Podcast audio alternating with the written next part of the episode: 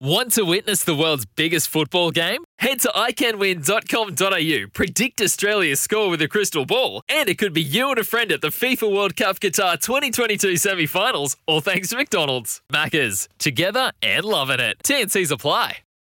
Let's head across to Tassie. Plenty coming up across Tasmanian racing over the next couple of months. We love heading down there, of course, with so much going on and so many good horses that we see there each and every year. As we mentioned earlier in the show, Explosive Jack was just one to come out of last year's carnival. And Matt Reid from Tas Racing joins us this morning. Good morning to you, Matt. I think there'll be a few local trainers, Dan, hoping that another explosive Jack doesn't find his way over to Tassie this summer. I was just about to say, I don't think the locals knew what was going to hit them when he when he waltzed his way into town last year. I don't think anybody, even the punters, probably didn't expect him to go on with it like he did last year. But I'm, I'm sure you're right in saying that a lot of locals will be hoping the Murray Eustace stable just stay quiet over the next couple of months. They've had cool and Coolangatta, time to have a bit of a breather. Yeah, time time to let some of the Tassie trainers share in some of the prize money during our carnival, I think. Oh, mate, I think the Tassies will definitely be holding their own this year for sure. There is some really good locals going around at the moment, and they'll be making their presence felt when they go to Victoria and maybe even New South Wales. There's plenty of riches on offer, and there's some quality gallopers in Tassie. So look forward to seeing that. But, mate, a good week coming up. We've got dual thoroughbred meetings and a rescheduled meeting in harness from Burnie to Devonport. So can you give us the latest what punters can look forward to over the next few days?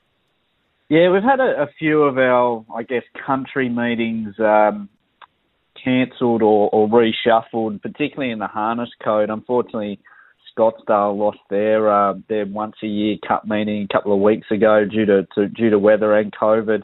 Um, the Burnie Cup program, unfortunately, that one's been moved. It's now in Devonport this Sunday. So from a harness perspective, we race in uh, Launceston on Friday night and, and Devonport on Sunday have picked up that meeting that would have originally been scheduled for Burnie. But I guess pleasingly for, for participants and punters alike that the meeting does still go ahead. It'll be yeah. in Devonport this Sunday. But uh, thoroughbreds, I guess, are, are, the main event, so to speak. We've got eight races in Launceston under lights uh, tomorrow night, but a terrific program in Hobart this Sunday, which sees the first of our black type two year old races, the Elwick Stakes, on a program that also includes the, the Thousand Guineas, the, the Summer Cup, and uh, another feature race, the Lady Lynette for fillies and mares as well, where we'll see probably DeRoche, this year's Newmarket winner, go around. So uh, it's a beauty in Hobart on Sunday, but eight races to be decided in Launceston tomorrow night before we get there. Well, there's plenty coming up, as we mentioned. It's Tassie's time to shine at this point of the year, and uh, as we mentioned, some really good horses, some really good rivalries starting to build down there as well. So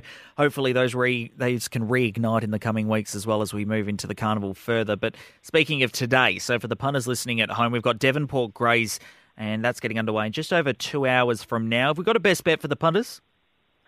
Yeah, we do. Devonport Greyhounds. Uh, our man Mike Clark, he does a great job with the form. He's full set for the programs on tasracing.com.au.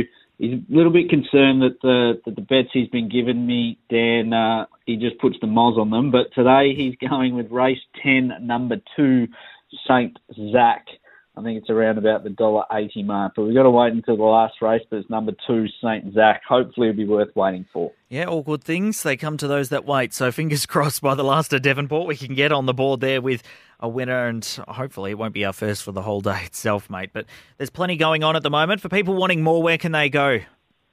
Tasracing.com.au. We have. Um, betting plans for all of our TAB meetings uh, up on the site um, including today for Devonport. So yeah, head to tasracing.com.au and if you sign up for a free Form Plus Pro account, you get access to our live stream, additional race replays, photo finishes, all that sort of stuff. So head to tasracing.com.au and sign up for a free Form Plus Pro account. Oh, Matt, we love having you on the show, mate. Thank you for this morning and look forward to touching base again tomorrow as we build up to Launceston tomorrow night. Sounds good. Thanks, Dan. Cheers, Matt Racing, oh, Matt Racing, Matt Reid from Tas Racing joining us this morning ahead of Devonport's meeting later today.